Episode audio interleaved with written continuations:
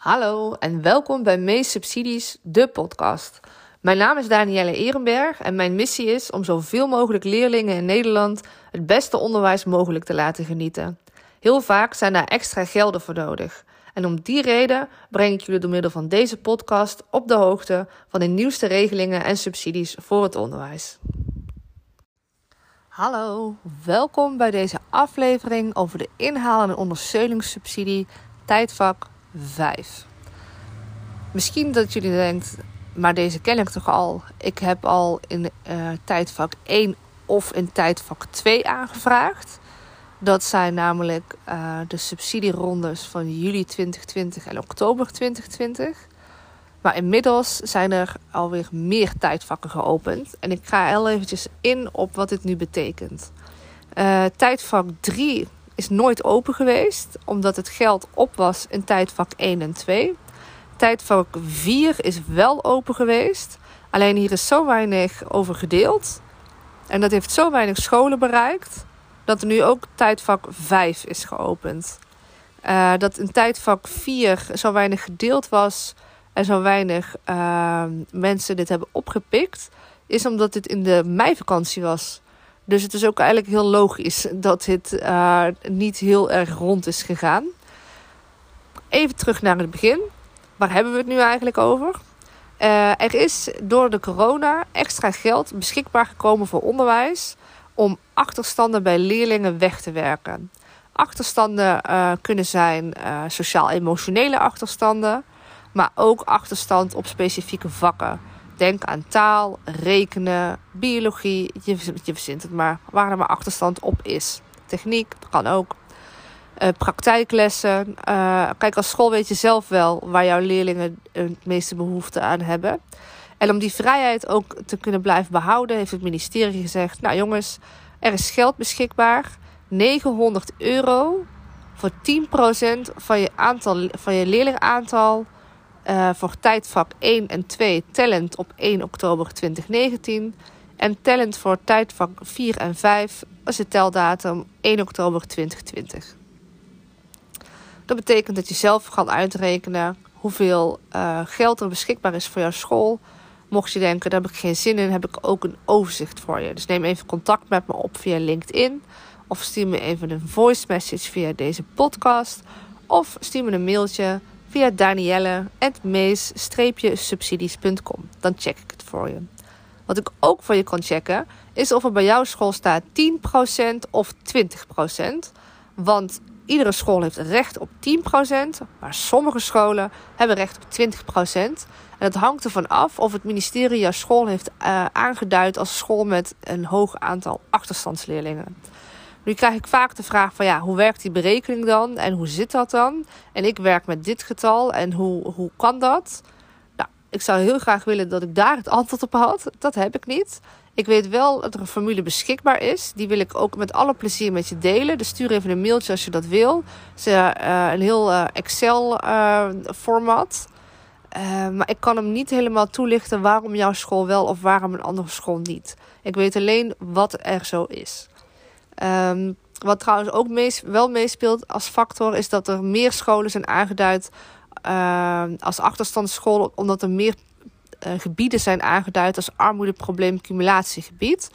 En armoedeprobleemcumulatiegebied zijn postcodes waarvan het ministerie vindt dat de kinderen die daar zijn geboren en of wonen, uh, niet en of trouwens, die daar zijn geboren en wonen, dus je bent verhuisd naar een niet-armoedeprobleemcumulatiegebied, dan zit het er niet meer in op die manier. Dus woon, woont een kind daar, dan, dan vinden zij dat er, uh, gereden, dat er gewoon reden is om aan te nemen dat dat kind een grotere kans heeft op achterstand dan een ander kind die niet in zo'n gebied woont. En dat komt dan door, uh, nou ja, door het milieu wat daar heerst, de cultuur die daar heerst, het opleidingsniveau van de ouders. Uh, dat ligt echt aan van alles. Um, dus als jouw school in zo'n gebied staat en een verleden heeft waarin aangetoond is dat er heel veel van de leerlingen logischerwijs naar jouw school gaan, dan heeft jouw school twintig procent en dan ook nog een aantal onverklaarbare andere factoren die meespelen.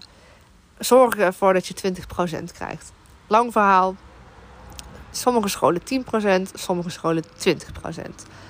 Um, en wat moet je dan met het geld gaan doen? Nou, die achterstanden dus wegwerken. Heb je in tijdvak één en twee aangevraagd, dan is een gemiddeld programma dertig uur. Heb je in tijdvak vier en vijf aangevraagd, of ga je dus in tijdvak vijf aanvragen, dan is dat nog een gemiddelde van vijfentwintig uur. Je mag zowel in tijdvak één of twee hebben aangevraagd en in tijdvak vier of vijf. Dus je kan niet in vier aanvragen en in vijf, maar wel, als je, uh, maar wel in één en vier of één en vijf of twee en vier en twee en vijf. Dit zorgt voor heel veel verwarring bij scholen. Want die denken, ik heb in tijdvak één of twee al aangevraagd. Ik heb geen recht op, school, op geld op vier en vijf. Dat is dus niet waar. Je kunt nog een keer aanvragen, maar daar zitten een aantal regels aan verbonden uiteraard. Ten eerste, je hebt een aanbod van vijfentwintig uur per leerling. En dat vindt plaats buiten reguliere onderwijstijd. Buiten reguliere onderwijstijd betekent in het weekend, in de vakantie, na schooltijd, voor schooltijd. Maar let op. Stel je voor, je hebt een klas en daar is een algemene uh, uitleg geweest. Die algemene uitleg duurt tien minuten. Daarna gaat de groep opgesplitst worden in groepjes. En één of twee van die groepjes die worden extra begeleid omdat ze achterstand hebben. De reguliere onderwijstijd van die les is al klaar. Want die algemene uitleg waar iedereen recht op heeft, is geweest. Nu wordt er specifiek ingegaan op leerbehoeften of leerachterstanden die op dat moment bestaan. Die overige lestijd is dus wel buiten reguliere lestijd. Het is misschien een beetje uh, ingewikkeld hoe ik het breng, weet ik niet. Maar weet dat dat dus ook kan. Een vast tussenuur is ook buiten reguliere lestijd. Dus er ook al uh, lijkt het heel hard dat je zegt, nee, het moet na schooltijd, voor schooltijd, in het weekend of in de vakantie. Deze twee voorbeelden zijn goede voorbeelden die ook buiten reguliere lestijd zijn. Als een kind extra R T krijgt, wordt hij uit de les gehaald, is ook buiten reguliere lestijd. Dus weet dat je daarin, ondanks dat het misschien voelt dat je geen ruimte hebt, dat is zeker de ruimte die er zeker is. Dit heb ik uh, in een overleg met uh, uh, het ministerie in augustus twintig twintig gehoord. En uh, dit is zeker waar. Overigens heb ik ook al heel veel scholen begeleid die het op deze manier gedaan hebben. Dat klopt gewoon. Um, ik weet dat dit, ik breng dat heel stellend en dat komt omdat ik de, de laatste tijd een aantal uh, controllers gesproken heb van die zeggen, ja, maar dat is gewoon niet waar. Um, en uh, dat zorgt ervoor dat ik een beetje geïrriteerd raak, omdat ik denk, ja, weet je, het ministerie is natuurlijk ook om het onderwijs te helpen. En die gaat geen regels opstellen die ervoor zorgen dat het onderwijs met zijn uh, rug tegen de muur staat en uh, alleen maar hele gekke dingen kan doen om uh, recht te hebben op, op gelden. Die willen gewoon dat kinderen geholpen worden en dat die achterstanden weggaan. Dus dit is, dit is ruimte. Heb je hem nodig, pak die ruimte. Heb je hem niet nodig, vergeet dan dit stuk. Want dan was het niet voor jou van toepassing. Oké, okay. uh, dus dat. Je gaat vijfentwintig uur aanbieden. Mocht een leerling nu na vijftien uur al gewoon zijn achterstand hebben weggewerkt, dan hoeft hij niet die tien uur extra ook nog te doen. Het gaat erom dat je het aanbod hebt. Het gaat er niet om dat alle leerlingen per se vijfentwintig uur maken. Het ene leerling heeft tien uur nodig, de andere leerling heeft vijftig uur nodig. Uh, zorg er wel voor dat je het registreert. Dus dat je inzichtelijk houdt van, oké, okay, alle leerlingen bijvoorbeeld woensdagmiddag van drie tot vijf was uh, het programma. En deze leerlingen waren er. Het kan namelijk uh, zo zijn dat de accountant die vraagt uh, de leerlinglijst op. Heb je nou een tijdvak één en twee aangevraagd en uh, daar een leerlinglijst voor aangeleverd, dan zorg je er natuurlijk zeker voor dat niet deze leerlingen nog een keer op de leerlinglijst van tijdvak vier of vijf staan. Want dan heb je fraude gepleegd.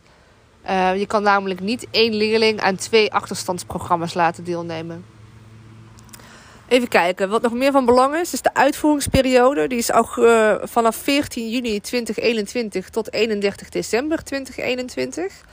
Uh, dus die heeft een overlap met extra hulp voor de klas en met je inhaal- en ondersteuningsprogramma uit tijdvak één en twee. Uh, dus hou daar rekening mee met personeel en andere dingen die je moet regelen om dat voor elkaar te krijgen. Um, en een ander verschil met tijdvak één en twee is dus dat je bij tijdvak vier en vijf geen plan hoeft aan te leveren. Dat wil niet zeggen dat je geen plan moet hebben. Het geen plan aanleveren wil zeggen dat het ministerie vertrouwt op het onderwijs en haar professionaliteit. Dat ze weten dat uh, ze niet zomaar geld aanvragen en er dan maar hatseflats wat mee doen. Het gaat erom dat jij zeker een plan opstelt. Ik neem aan dat een controle ook zo'n plan wel uh, relaxed vindt om te zien. Maar uh, dus dat je een plan opstelt, een begroting, en dat je die op die manier volgt. Of wat dan ook het systeem is binnen jouw school. Hoe je dat organiseert. Uh, dus ja, super fijn dat je dus nog geen plan hoeft aan te leveren bij de aanvraag. Dus vraag dat geld aan uh, als je denkt dat je over een paar weken een plan hebt. Maar weet wel dat je natuurlijk een plan moet hebben. Uh, en dat hoef je niet in te sturen. Uh, of dat hoef je niet uh, per se aan de controle of de accountant te geven als ze er niet om vraagt. Uh, maar dat wil je gewoon hebben vanuit je eigen professionaliteit. Van hé, hey, dit is hoe ik het ga doen. Al is het één A vier. Als er op dat A vier alle duidelijke en nodige informatie staat om dat plan uit te voeren, dan is dat helemaal prima. Ik zeg ook niet dat je een plan van honderdduizend pagina's moet maken. Ik zeg alleen weet waar je je geld en waar je je energie in stopt. Even kijken hoor. Um, ja, en verder is het natuurlijk gewoon een prachtige kans om er door te zetten of om nog meer leerlingen te helpen, wat je waarschijnlijk al hebt ingezet in tijdvak één en twee. Dus mijn advies zou zijn, pak die kans. En, uh, en kijk wat je voor jouw leerlingen extra kunt doen. En vergeet ook het sociaal-emotionele niet. Want ik zie dat er heel veel ingezet wordt op taal en rekenen. Wat top is. Echt gewoon doen natuurlijk. Uh, maar ook uh, hè, de leerstrategieën. Leren leren. Uh, hoe kom ik uit mijn uh, sombere mood? Wat uh, voor tools kan ik in mijn gereedschapskist als leerling stoppen? Om ervoor te zorgen dat ik uh, door de bomen het bos zie. Dat ik blij word. Dat ik uh, wel kom opdagen op school. Dat ik niet in mijn bed wil blijven liggen. Nou ja, dat zijn ook dingen die je zeker, zeker mee mag nemen. Hoe, hoe praat ik met mijn ouders over mijn gevoelens? Uh, extra mentorlessen. Dat zijn ook allemaal dingen die in je uh, ondersteuningsplan een plek kunnen krijgen. Dus alsjeblieft, vergeet die niet. En de reden dat ik deze oproep doe, is omdat ik de laatste tijd ook heel veel hoor over depressieve leerlingen. En die, die me zien zitten en die echt uh, nou, gewoon, ja, gewoon depressief zijn, depressieve klachten hebben. En daar zijn ze gewoon allemaal te jong voor. Dus alsjeblieft, zorg ook voor deze leerlingen. Waarschijnlijk doe je dat al. Uh, dus het is helemaal overbodig dat ik dit zeg. Maar ik wil dat toch even meegegeven hebben. Nou, de deadline trouwens, niet heel onbelangrijk, is dertien juni. Uh, zet een paar kruisjes om het aanvraag te doen. Daarna lekker aan de slag met je plan. En heel veel plezier en succes met uitvoeren. Als jullie vragen hebben, weten jullie me te vinden. Bedankt voor het luisteren naar deze aflevering van Mees Subsidies, de podcast. Als je nu zelf een regeling hebt die je graag uitgelegd wil hebben, stuur me dan even een berichtje. Dan maak ik daar ook een aflevering van. Voor nu een hele fijne dag gewenst en ik zie je graag een volgende keer. Je kan je abonneren op deze podcast, zodat jij ook op de hoogte blijft van alle relevante regelingen en subsidies voor jou en je organisatie.